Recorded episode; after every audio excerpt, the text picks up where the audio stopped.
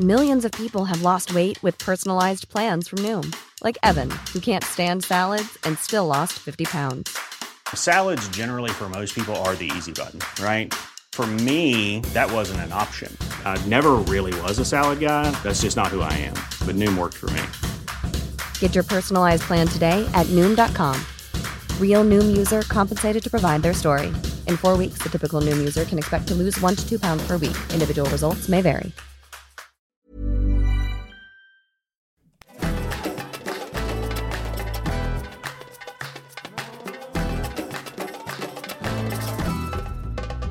Benvenuti in questa nuova puntata di The Talk of Us, il nostro spoiler special sulla serie tivù H B O The Last of Us.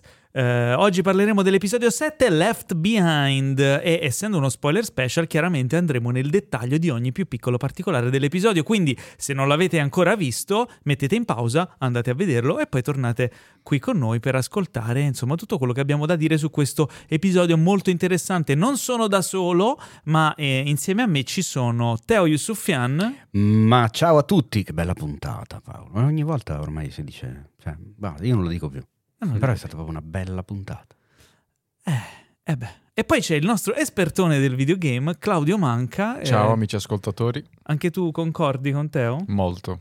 Concordo Beh. molto. Attenzione, però questa tua domanda e questa tua reazione, Paolo, mi fa pensare che a te invece non sia piaciuta. Mi è piaciuta molto, non è la mia puntata ma, preferita. Ah, ecco. Ma eh, c'è un ma. Ma no, perché è una puntata in cui la, la progressione della storia si ferma per andare ad approfondire il personaggio di Ellie. Quindi è una puntata flashback eh, e in un momento in cui insomma l'attenzione era posta su un momento abbastanza drammatico e importante, cioè quello di un Joel in punto di morte, eh, e io mi aspettavo di vedere cosa insomma come si poteva risolvere. Ma il bello è proprio che tu ti aspettavi e non l'hai visto, se no esatto. eh, che noia. È vero. Tema di questa puntata è la perdita dell'innocenza di un bambino, insomma, la, la, la fine dell'infanzia, il passaggio dall'infanzia all'età adulta, e viene, diciamo, affrontato in diversi punti della puntata in modo molto interessante.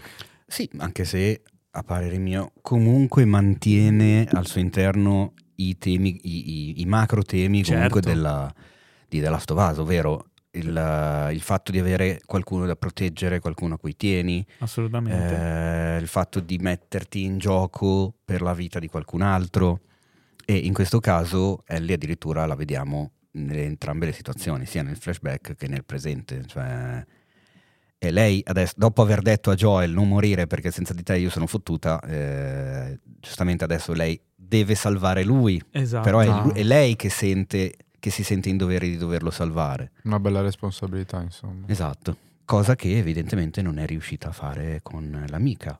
Però questo, boh. Allora, innanzitutto, aspetta, mi, mi gioco subito, aspetta, mi gioco Vai. subito il jolly. Da ignorante del gioco... Ah, beh.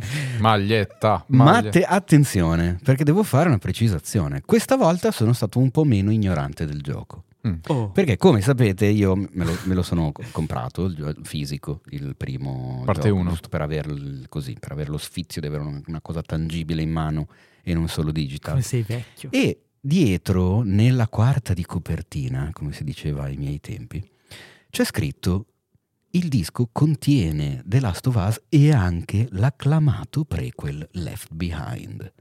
Allora, quindi il spieghiamo... momento in cui la puntata si chiama Left Behind e vedo che è un prequel, ho fatto uno più uno, ho detto, ah, ecco, allora mi sa che è questo anche il gioco di... Cioè, nel senso. Spieghiamo un attimo meglio. Questa puntata racconta gli avvenimenti che nella, nel, nel videogame sono raccontati in un D L C. D L C sta per Downloadable Content, content quindi è un contenuto aggiuntivo che veniva acquistato come contenuto extra, un, diciamo un capitolo gioco in più, in un periodo in cui insomma nei videogame è, una, è uso frequente dopo l'uscita di un gioco vendere dei pezzi aggiuntivi per espandere il gioco. Nel caso di The Last of Us però questo pezzo aggiuntivo non era so- semplicemente un, una skin in più, un'arma in più, un'autovettura in più o qualcosa del genere, ma un vero e proprio capitolo di storia contestualizzato e, e insomma interessante, che andava a espandere i personaggi, che veniva accompagnato anche da un fumetto. Quindi l'episodio racconta un po' quello che si vede nel, nel D L C del gioco e nel fumetto, Ho detto bene Claudio, mi sono perso. Hai detto molto bene, molto bene. Chiaramente ci sono delle, delle piccole differenze con la serie. Tipo, la serie attacca con Ellie che deve chiaramente eh, prendersi cura di Joel. Quindi deve cercare, diciamo, delle, delle medicine. E nel gioco invece, eh, oltre a cercare le medicine, cioè Ellie proprio esce dal...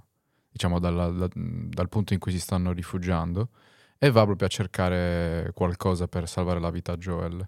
Nel mentre vediamo la storia raccontata eh, in Left Behind con, eh, in prima con persona, l'amica in sì. prima persona, esatto. Eh, l'episodio, diciamo, ci accompagna dentro questo flashback nel momento in cui Ellie è posta di fronte a una scelta binaria, cioè abbandonare Joel come è stato da lui richiesto e andare a cercare eh, Tommy eh, per poter proseguire il viaggio, oppure seguire il suo cuore e cercare in tutti i modi di, sal- di salvarlo per non avere rimpianti. E in quel momento in cui lei deve decidere se aprire o meno la porta, parte questo ricordo eh, e la vediamo a scuola, la vediamo in un momento di difficoltà perché ha perso la, l'amica cara, eh, perché viene bullizzata, perché l'unico sollievo le viene dato dal Walkman, eh, e, mh, ci sono i Pearl Jam, ci sono, lei è circondata comunque di elementi che le sono di conforto in un mondo in cui anche un semplice Walkman che funziona, che funzioni è merce rara, in cui un fumetto, un, un poster, una, un piccolo oggetto che possa abbellire o arricchire la realtà è, è molto importante, no? Anche per la sanità personale. Mm-hmm. E in quel momento lei, dopo una lite, si trova a, a compiere un'altra scelta, cioè quella di rigare dritto e avere un'opportunità in un mondo, quello de, della FEDRA, di, di questa organizzazione che comunque crea una sorta di stratificazione sociale per stare al di sopra degli altri e con, ed avere un controllo sulla sua vita e su quelle degli altri, oppure eh, continuare con la sua ribellione e finire in, diciamo, in una situazione ben più misera. E questa scelta le viene posta dal, dall'istruttore sotto forma di una tazza vuota e di un mazzo di chiavi col portachiavi di Naughty Dog. Bellissimo dettaglio, tra l'altro. Quindi è una, è, questa ah, è una non puntata in cui... Non ci avevo fatto caso al portachiavi sì. di Naughty Dog, vedi? Sì, c'è la, la zampetta. La zampetta ah, impronta. Ok. Allora, ma... E questa è la, è la seconda scelta binaria, cioè un, è una puntata in cui lei viene continuamente posta di fronte a scelte binarie. Assolutamente, anche dopo, nel senso, quando arriva l'amica e dice vieni esatto. qui, prima mi dirai di no, ma dopo esatto. mi dirai di sì. Cosa eccetera, rappresentano eccetera. Secondo voi queste scelte binarie? Io ho una mia teoria. Beh, allora, da, dal mio punto di vista è, potrebbe anche tranquillamente essere un... diciamo un grosso riferimento alla parte ludica del, del videogioco, nel senso comunque quando giochi sei continuamente messo di fronte a delle scelte, cioè di pensare a cosa fare, se agire in un modo o andare da un'altra parte. Però... Ma io l'ho interpretata come un eh, prendere una posizione su una scelta, mh, su un binario, nel senso mh, sei costretto a prendere una decisione che ti fa crescere, qualunque scelta prenderai tu crescerai in qualche modo perché sai, ne sei consapevole, e quindi questo, questo, questo diciamo essere messo alle strette mm, ti fa capire come lei è diventata poi eh, nella parte in cui è con Joel, quindi mm, è, è molto, come si dice, mm, piena di, insomma, di esperienze. Mm, allora non, so, un, non so come, come, sì, sì. come fartelo Cre- capire. Il, il fatto è che, come dicevo all'inizio, il tema di questa puntata secondo me è, la, è il passaggio tra l'infanzia e l'età adulta, no? E, e nelle, nella giovane età, nell'adolescenza, si devono fare molte scelte che, come dici tu, portano all'esperienza ma segnano la tua, la tua vita, viene messa su un binario, no? Sì. È l'età in cui devi scegliere che scuola fare, eh, che, che indirizzo intraprendere che darà un senso alla tua vita, no? E quindi è un momento di scelte e secondo me viene enfatizzato in, in, nel, nella puntata per farci capire che lei è in quell'età che sta per passare da quell'età delle scelte che indirizzeranno la sua vita all'età in cui ormai quelle scelte l'hanno plasmata, no? Quindi secondo me è un, è un sì, c'è un po' questo discorso. Um, Il, inoltre, parlando del sistema di FEDRA, no, viene enfatizzato molto il fatto che FEDRA ha costruito una società dove o sei sopra e hai dei privilegi, no? Come le dice l'istruttore, potrai avere il cibo migliore, l'alloggio migliore, eccetera, o sei sotto e vai a spalare la merda nelle fogne, no? Che è quello che è capitato alla sua amica. Quindi eh, ti fa capire ancora di più l'iniquità di questa società costruita da FEDRA in contrapposizione alla, alla comunità, no, di, di Jackson eh, che abbiamo visto negli episodi precedenti. Ma infatti una cosa interessante secondo me è quando si incontrano le due amiche, cioè quando Riley va a farle la sorpresa, diciamo, dopo essere scomparsa per tre settimane, e quindi anche lì metti insieme i pezzetti, che è una, del, una delle tante cose che mi piace di questa serie è che non ti dice tutto subito, cioè devi, ti lascia comunque un sacco di spazio per mettere insieme i pezzi del puzzle, perché tu all'inizio della puntata vedi lei che sclera con una sua compagna perché lei ti dice ah cos'è, vuoi batterti, guarda che era la tua amica, che quella combattiva che però non c'è più. Ma in quel momento tu non hai idea di chi cazzo stia parlando, ovviamente. Esatto. Poi la vedi, scopri sei scomparsa da tre settimane e tu dici ok, quindi era quella a cui si riferiva l'altra a inizio puntata. Sono molto belle queste cose, cioè sono, come diceva Clint Eastwood a Leone, non so se sapete la famosa frase che in un film di serie B allo spettatore si racconta tutto e in un film di serie A lo spettatore lo si deve lasciar pensare. Sì, esatto. E secondo me esatto, è una gran cosa, e questa è una serie di serie A. E quando le due ragazze si mettono di fronte a, cioè si confrontano fondamentalmente con eh, i due modi di vivere e i due modi di gestire la società, ed entrambe dicono che hanno, bene o male, la ragione sta nella parte dove stanno loro.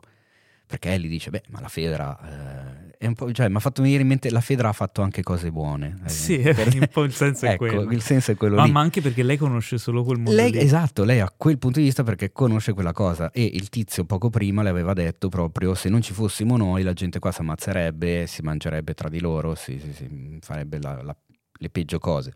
Infatti la prima cosa che le dice Riley è tu non sai tutto. Giustamente lei le dice tu non sei tutto perché in realtà siamo noi che siamo quelli migliori di voi, ma giustamente lei dice sì, però voi mettete le bombe e fate, cioè è una situazione eh. veramente tipo regime fascista e partigiani dall'altra, cioè assolutamente. Comunque entrambi hanno le colpe, si sa da che parte sta il torto chiaramente, ma anche gli altri non è che, cioè nel senso la solita divisione tra buoni e cattivi è molto sfumata, è un po' più sottile, mm. ecco. Poi diciamo che Riley non è che si comporta bene a piombarle in camera e fare quello scherzo. A parte quello. Però mi ha, mi ha fatto effetto vedere che dei discorsi del genere sono comunque messi in mano a due ragazzine di quell'età.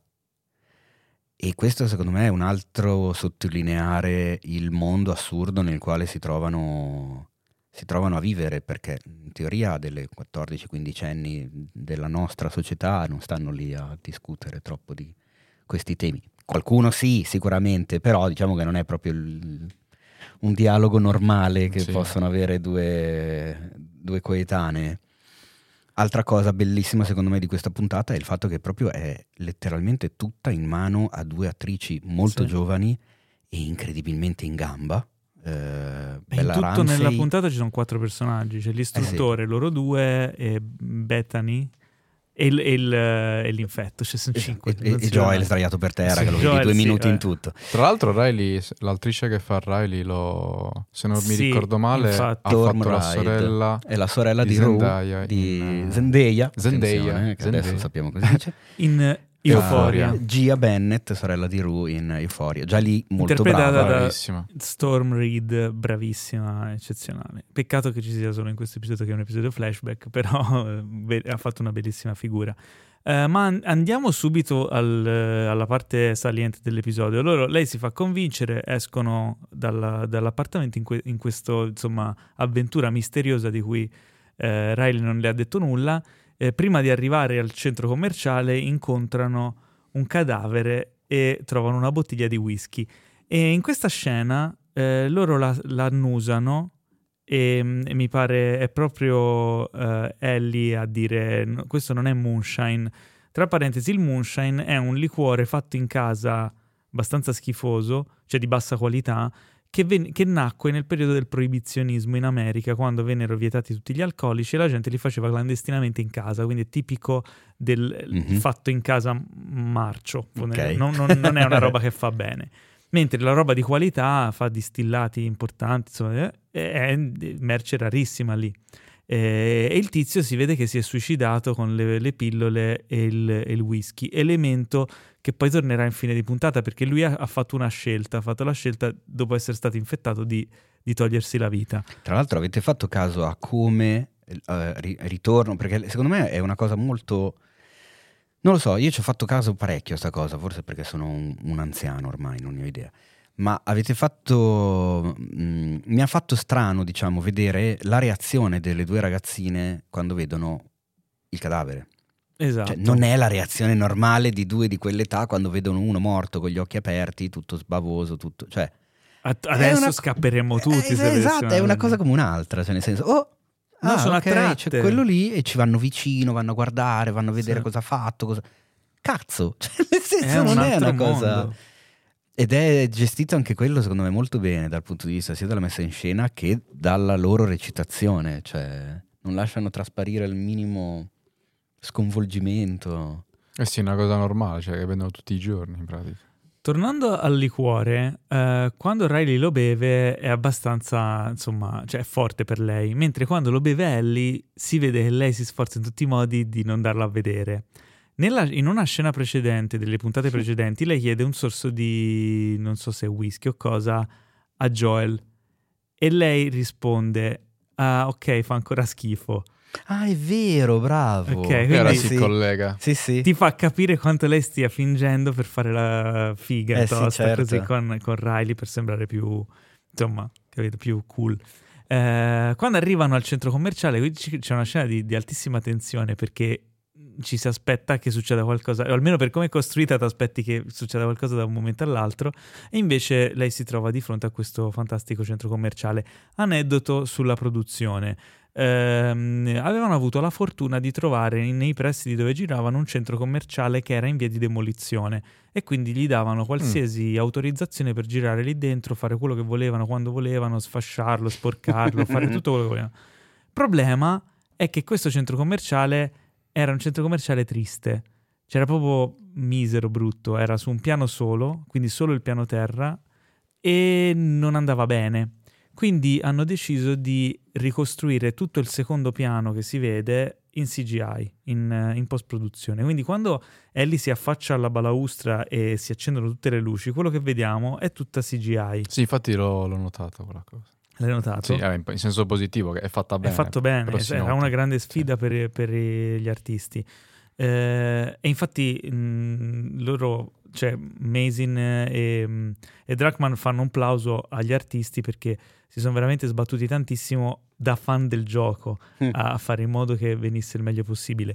E inoltre questo ha comportato che in tutte le scene girate al piano terra loro dovessero mettere, avevano dipinto di verde tutta la parte superiore dei muri, perché poi andava estesa in V F X. Mm. Ah, certo. E quindi tutti i soffitti andavano tolti, andava, capito, alzato. E a un certo punto si erano chiesti, vale, il gioco vale la candela? O come dicono in America, uh, is the juice worth the squeeze? Mm. Cioè il, il succo vale lo strizzamento? Eh, perché quanta cosa, quanto meglio diventa se facciamo questo sforzo immane? E hanno deciso che, che valeva la pena, perché doveva essere un ambiente figo, un momento eh, eccezionale, no? Per loro. Ma, infatti l'immagine, l'inquadratura, e anche qua è una cosa che sto notando che f- fanno spesso a livello di montaggio, banalmente in questa serie, eh, il fatto di soffermarsi sulla reazione eh, del, del personaggio e far vedere a noi spettatori quello che sta guardando un po' dopo quello che succede di solito. Non so se ci avete prestato attenzione, ma succede più volte nel corso delle puntate. E anche qua vediamo un personaggio di Ellie quando appunto si svela tutto il, il mall, tutto il centro commerciale. Prima vedi lo stupore nei suoi occhi, la sua espressione, e fai in tempo tu da spettatore a chiederti cosa sta vedendo, che cos'è, fammi vedere, e poi te lo fanno vedere. Sì. Però ti danno quell'attimo di... Ah, mm-hmm. che non succede spesso, è proprio una scelta di montaggio di Beh, è figo così. È molto figo. e quell'immagine con lei di, di spalle con davanti tutto il mall acceso, che è, è anche quella che ho scelto come, che abbiamo scelto come cover della puntata, direi che è, è bellissima. Pensa che, money shot. Pensa che nel gioco invece lei apre questa porta prima di vedere insomma tutto il centro commerciale e lì c'è un cut e si ritorna al presente. Quindi tu non vedi subito ah, ancora peggio cosa, molto peggio molto peggio poi ci ritorni dopo. eh, Riley le presenta le cinque meraviglie del, del centro mm. commerciale e mh, secondo me queste cinque cose rappresentano i cinque stadi dell'infanzia, dall'infanzia all'adolescenza. Inizia con le scale mobili e quindi come un bambino alle, alle prime armi, che ha imparato da poco a camminare, è una cosa straordinaria. eh, poi Fa- è... facendo quello che abbiamo fatto. Botox Cosmetic, out of botulinum toxin A, F D A approved for over twenty years. So, talk to your specialist to see if Botox Cosmetic is right for you. For full prescribing information, including boxed warning, visit Botox Cosmetic dot com or call eight seven seven, three five one, zero three zero zero. Remember to ask for Botox Cosmetic by name. To see for yourself and learn more, visit Botox Cosmetic dot com. That's Botox Cosmetic dot com. Millions of people have lost weight with personalized plans from Noom, like Evan, who can't stand salads and still lost fifty pounds. Salads generally for most people are the easy button, right? For me, that wasn't an option. I never really was a salad guy. That's just not who I am. But Noom worked for me. Get your personalized plan today at Noom dot com. Real Noom user compensated to provide their story. In four weeks, the typical Noom user can expect to lose one to two pounds per week. Individual results may vary. Tutti da piccoli, eh? Esatto, assolutamente. E tra l'altro non era compresa come meraviglia, questa è stata aggiunta dopo. Allora sono cinque, gli ha detto. Sì. Ah, ok, è vero, è vero. Sì, sì, all'inizio erano quattro. Poi ci sono, c'è la giostrina, che comunque è una cosa tipica da bambini. Poi il fo- le, le foto, la cabina sì. per le foto, che già è una cosa più, più da grandicelli. Poi l'arcade e poi il ballo in maschera, la musica, il ballare, eccetera. Quindi di proprio gli stadi della, della crescita, no? Che vengono... Nel mezzo però c'è il momento in cui passano davanti alla vetrina di Victoria's Secret e eh, è anche è interessante la battuta in cui dicono le cose che sono state saccheggiate sì. sono quelle che la gente voleva di più. Esatto. E lei si chiede ah e non, okay, vole- non volevano sne- i saponi. Quindi eh? Sneaker sì e sapone, sapone no. no. Interessante. Eh, in quel momento davanti a Victoria's Secret c'è chiaramente questa tensione che c'è tra di loro, perché entrambi hanno un'attrazione per l'altro, entrambi sanno di essere omosessuali, ma o comunque percepiscono questa attrazione, e quello è un momento di imbarazzo perché è una tipica immagine eterosessuale. Eh certo. Cioè è proprio il, il, l'apoteosi dell'eterosessualità, quel prodotto, quel modo in cui viene mostrato. Ma no, perché dici dell'eterosessualità? Scusa. Beh, è un, è un tipico, cioè è un tipico prodotto del mondo eterosessuale, è una tipica immagine di quel tipo lì, e questo, questo uh, co- contrasto ah, la mette in imbarazzo. È una tipica immagine del mondo della sessualità, però perché dell'eterosessualità? Mm, forse più... Beh, sì. Victoria's Secret è un po' uno dei, dei capisaldi, cioè tutti i prodotti di Victoria's Secret sono oh, fatti per ok, un ma certo tipo eh, di, immagino di che contesto. Lo usino anche le, le donne omosessuali, i completini di Victoria's Secret, non credo che lo usino solo le donne etero per il... Volendo sì, però come tipo eh. di immaginario il, il target è quello lì. Sì, però cioè, credo che la tensione me... tra di loro arrivi dal fatto Chiaro. Di vedere il manichino con il tanga, non tanto dal... Sì. Dal collegamento però che fanno col mondo etero. Però cioè. C'è anche un imbarazzo che secondo me è, è calibrato su quella cosa lì. Mm. Però comunque Riley tra l'altro fa la battuta eh certo, ovviamente, a, a per Ellie, drammatizzare. Che, che la mette ancora più in imbarazzo. Eh sì.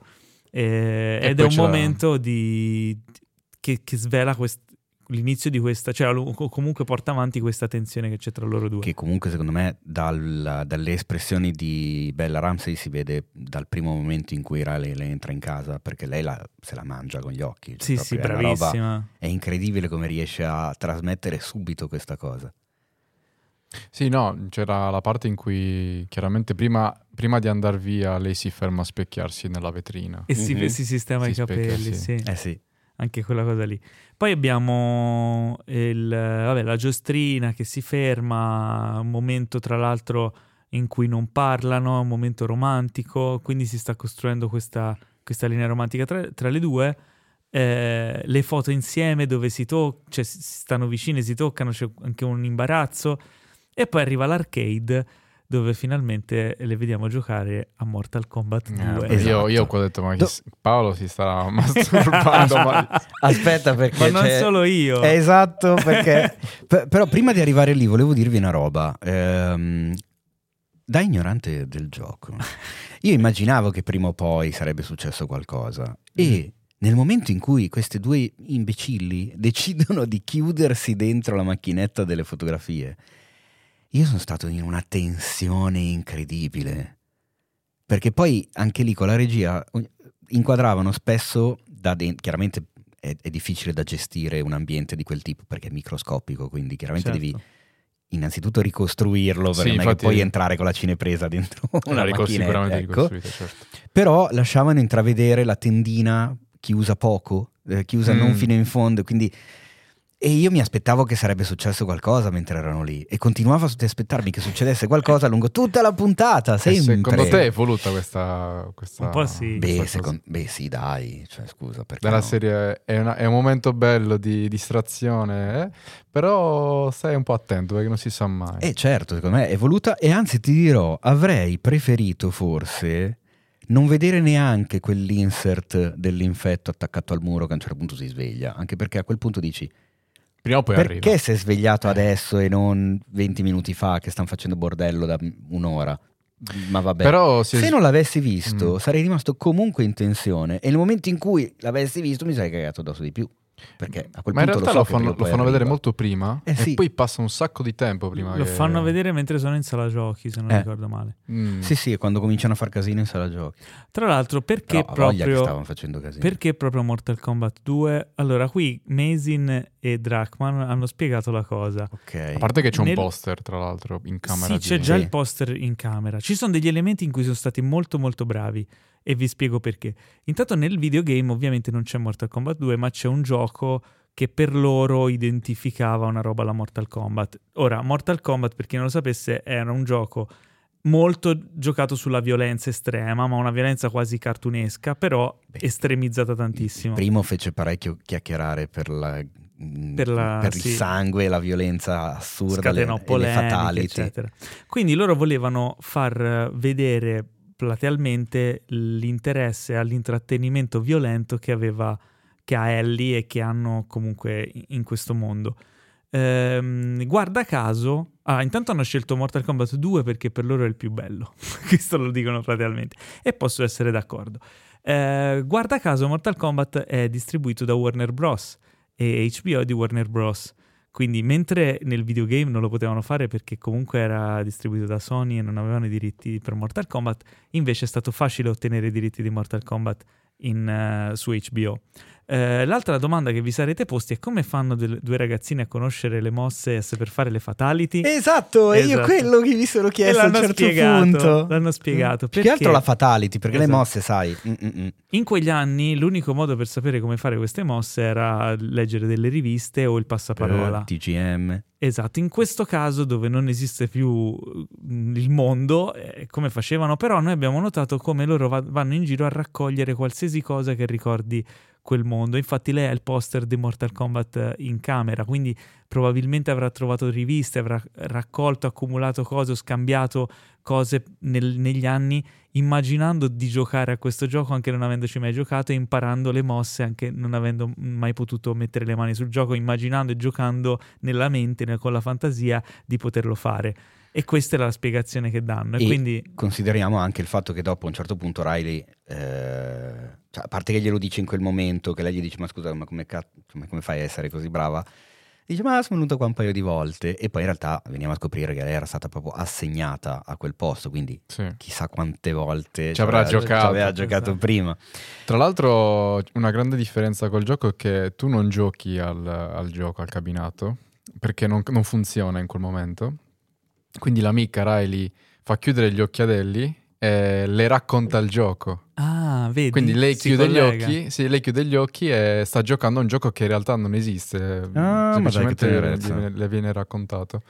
E me... tu nel gioco, insomma, premi i tasti in combinazione. Insomma. A me ha fatto effetto comunque questa chicca di Mortal Kombat due, perché il gioco, e qua viene fuori la mia anzianità, il gioco uscì nel novantatré, ok, quando io avevo sedici anni, mm-hmm. ed era esattamente il gioco al quale andavamo a giocare io e un altro paio di miei compagni di classe quando bigiavamo le superiori, mm. andavamo in sala giochi a Milano, in Porta Venezia, per insomma quelli che sono della zona di Milano e che hanno più o meno la mia età, se si ricordano la, la, la sala giochi, quella all'esterno, quella allestita con dei tendoni, che poi chiaramente è durata poco, si chiamava il divertimentificio, lo ricorderò a vita. Ed era, c'erano questi tendoni in quali tu entravi, c'erano un, un casino di cabinati, ma era una roba attrezzata veramente alla pelle meglio, e andavamo a giocare soprattutto a Mortal Kombat due, perché era il gioco del momento, era tra le fatality. Poi mi ricordo che alcun, uno scoprì che c'erano anche le babality, ah. perché vennero introdotte nel, con il due, dove il tuo nemico, quando c'era finish him, quando invece no, dove, le della fatality forse sono dal tre, eh però vabbè, non divaghiamo, non divaghiamo, torniamo, eh, non torniamo so. in carreggiata. Beh, comunque eh, ecco, è stato un po' un tuffo che... nel passato anche per me. Tra l'altro novantatré il uh, The Last of Us si interrompe nel duemilatré perché scoppia la pandemia, la serie che vediamo è ambientata nel duemilaventitré, il gioco invece è ambientato nel duemilatredici, cioè ci sono tutte mm. queste... Può essere. Il tre, eh? Il tre piace. Eh, ma ehm, sai a chi non piace no, Mortal Kombat? Nel duemilatré è ambientato il videogioco o nel duemilatredici? Possiamo tredici. tornare all'ordine. Sai a chi non Su, piace scusa. il videogame? Mortal Kombat all'infetto che chiaramente si inizia a mobilitare. Loro arrivano al... Ah, c'è il momento in cui Ellie eh, decide di, di andare via. E... perché capisce che chiaramente non l'ha fatto per lei il... ma perché, lei, sì. perché era già lì, insomma vengono fuori retroscena, Riley le promette un regalo e le, dà, e le fa vedere il libro, il secondo volume di del Barzellette. libro di Barzellette. Lei va via, ma poi sente questi suoni, torna indietro e lì c'è la stessa decisione che prende, che deve prendere per salvare Joel, cioè si ferma davanti a una porta, decide di tornare indietro. Questa volta però lei, noi sappiamo già poi che è andata male e lei decide di rifarlo nonostante sia andata male quella volta lì, quindi è una, quella, la decisione che prenderà con Joel è molto più pesante di quello che può sembrare. Eh, ma andando avanti lei si trova, eh, si trovano nel negozio di maschere, ballano, c'è il, il bacio, bellissimo, è il momento in cui finalmente svelano i loro sentimenti. Eh, e proprio in quel momento vengono attaccate e le cose insomma si mettono, si mettono male, tanto che entrambe vengono ferite e si trovano di fronte alla realtà del fatto che la loro vita sta per finire. E qui viene posta di fronte, Ellie viene posta di fronte a un'altra scelta binaria, che è eh, quella di togliersi la vita o di eh, vivere fino all'ultimo.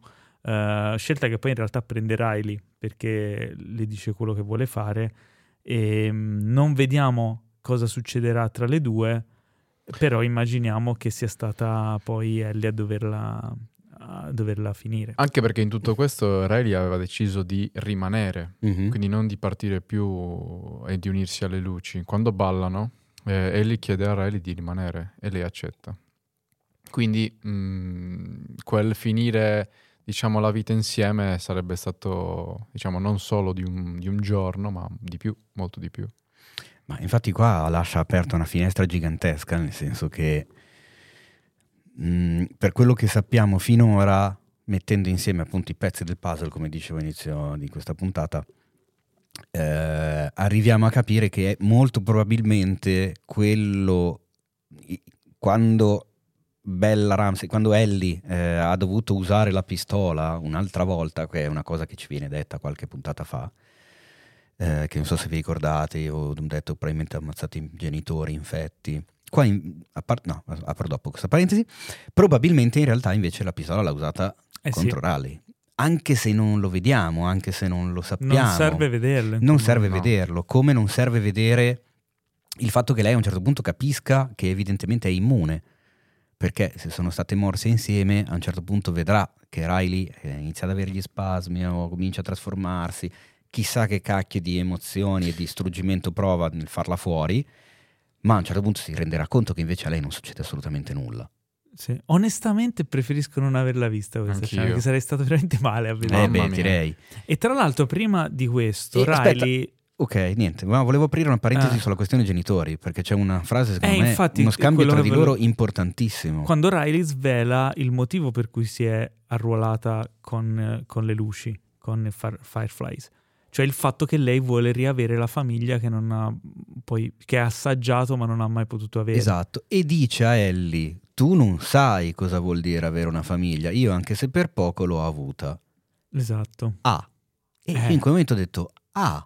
Ma in che senso? Perché effettivamente non sappiamo nulla di Ellie da quel punto di vista. Lo scopriremo, abbiamo due puntate per, per vedere se c'è eh, dirà. Esatto. E, non lo so, è una, è una puntata che a me è piaciuta molto. È, ci ho visto un sacco di, chiaramente, mh, parallelismi, come va di moda a dire, con la puntata tre, quando ci hanno fatto vedere la storia di, di Bill e Frank, perché è una puntata che comunque si sposta nel tempo, rimane comunque abbastanza circoscritta e porta poco avanti il plot principale, no? Che si muove veramente di un centimetro, cioè si muove del fatto che vediamo che lei ha trascinato, ha fatto trascinare dal cavallo Joel sulla neve, l'ha messo al riparo, eh, in decisione, in decisione, a un certo punto ok, prende, cerco, cosa faccio? Gli chiudo la ferita con acqua e filo, tra l'altro... tetano, saltamados, però vabbè, chi ah, se ne frega. Vedremo poi se ha funzionato esatto. questa cosa. Però ecco, va avanti solo di quel pezzettino lì. In realtà la puntata ci fa conoscere un sacco eh, Ellie, ma la storia principale si muove pochissimo, un po' come con la puntata di Frank e Bill. Sì, come abbiamo già visto è una serie che si prende il suo tempo per raccontare bene. Però a me è piaciuta tanto, è piaciuta tanto per l'atmosfera, per la fotografia, per questi due interpreti che, raga, ripeto, hanno diciannove anni le due attrici. Sì, ma poi il, il, dà il peso enorme della scelta di Ellie di tornare indietro da Joel.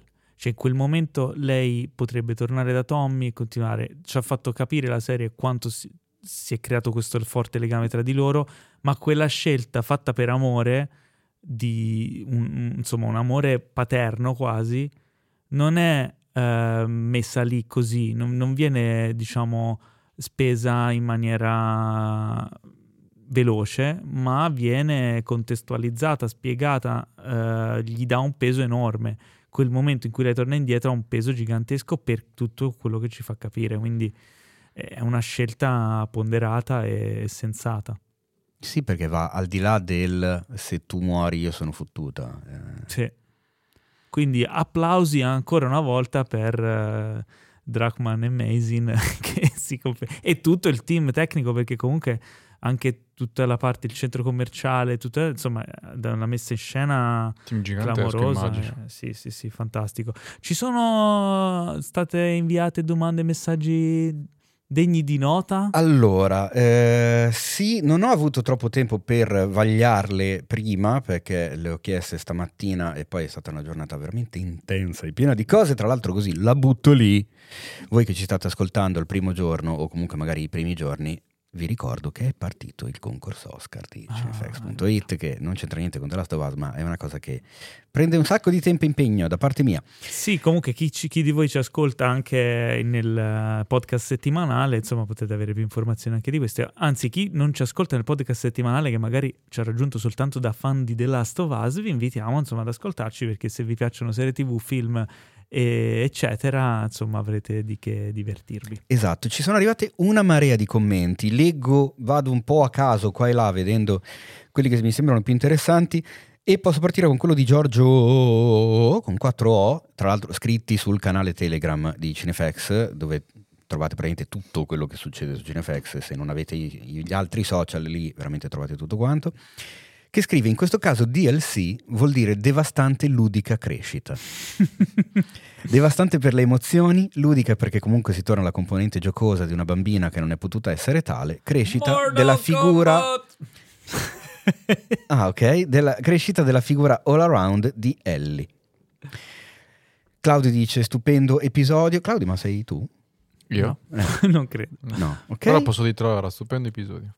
Esatto, stupendo episodio. The Last of Us si conferma uno dei media, dei medium che amo di più in assoluto in tutte le sue forme. Alessio che dice: devo ancora vedere la puntata, conto di recuperarla stasera, ma vi prego ditemi che hanno tenuto I Got You Babe di Etta James. E direi che possiamo dirti sì, l'hanno tenuta nella colonna sonora. Tra l'altro colonna sonora, insomma, eh, per Jam, eh, un, un remix dei Cure quando sono sulla giostra, Etta James, insomma. Anche da quel punto di vista è una puntata che spacca veramente tantissimo. Eh, allora, c'è però, attenzione, un parere contrario di Enrico. Mm. Che qua dice? Magari potremmo... Che dice: la puntata non mi è piaciuta. Ok il flashback, ma la storia d'amore l'ho trovata ridondante. Secondo me era sufficiente la puntata tre, oltre che inarrivabile. Se fosse stata solo la migliore amica, la storia avrebbe funzionato lo stesso. Quindi secondo me è stata solo una scelta di marketing. Mm. Il breve ritorno alla storia reale, poi ancora al flashback, non mi è piaciuto, senza considerare la botta di culo di trovare ago e filo in una casa vuota. Ma poi il peggio, l'infetto che si sveglia praticamente a metà puntata ma decide di presentarsi solo quando la love story si è completata. Allora, secondo me Enrico, che chiaramente ha diritto di avere la sua opinione, non sta considerando poi gli sviluppi futuri del personaggio. Cioè, chiaramente questo è un tassello in un quadro più ampio, quindi secondo me avrai tempo di ricrederti in futuro quando si svilupperà meglio il personaggio di Ellie, perché non credo che questa puntata e le vicende narrate in questa puntata siano state messe a caso, però chiaramente chi vivrà vedrà, che è un detto che viene molto bene utilizzato, applicato a questa serie. Esatto, infatti comunque gli hanno risposto in tanti, da Riker ad Andrea, a Riccardo, a Chiara. Ehm... Va bene, quindi okay, vi invitiamo anche per la prossima puntata, dopo che, l'ave- dopo che l'avrete vista settimana prossima, mandateci i vostri messaggi, pensieri, curiosità, domande eh, sul canale Telegram, così ne potremo discutere. E pare che Teo ne abbia trovata una interessante in extremis. No, ho trovato un commento interessante che, se, che anche perché sottolinea una cosa che ci siamo dimenticati, quindi la butto lì, da Matteo The Pixel Chips Sgherri PhD. Allora, fai tutto tu. Credo che dopo tutti questi episodi mi farò un deep dive nel gioco. Sono però scoppiato a ridere nel vedere la loro reazione al libro delle battute quando parla degli screenshot. Ah, è vero, bellissima. Qua, quasi bellissimo. Quanti bambini che cercano di capire la Biro per riavvolgere le musicassette. Sì. Ed effettivamente sì, Gianpaolo Trotta gli risponde: il bello è che lei parte convinta aspettandosi la risata per poi realizzare che in realtà la battuta non ha senso. Sì. È una per cosa loro che non ha senso. Per loro non ha, anche io noi ridevamo, loro no. Anche io l'ho apprezzata di non brutto. Non so in italiano come sia stata adattata, perché non... Guarda, questa volta i sottotitoli, almeno i sottotitoli, poi non so l'adattamento del ah, doppiaggio nella puntata prossima, italiano, quindi... sono praticamente stati letterali per tutte okay. le tre le battute, perché effettivamente ci stava, a parte un puntiglioso invece di pointless. Però ci dai, sta, funziona, dai, meno male. Per una volta tanto i nostri adattatori esatto. non hanno avuto vita difficile. Bravi. Bene, con questa uh, un saluto da Claudio Manca, che tra l'altro vi invito a seguirlo su Instagram at cdlicrash, perché pubblica dei reel su The Last of Us molto molto fighi. E, eh, e non grazie. Solo su The Last of Us, tra l'altro. E non Però... solo, per chiunque ama il mondo dei videogame, insomma, avrà di che divertirsi. Un saluto da Teo Yusufian. Ciao, e qu- quando andrete a trovare Claudio Manca su Instagram, non fate caso ai suoi baffi, per favore. Il commissario Claudio. E un saluto anche da me, Paolo Cellammare, e vi ricordo sempre: endure and survive. Wow, che paura questa cosa fa.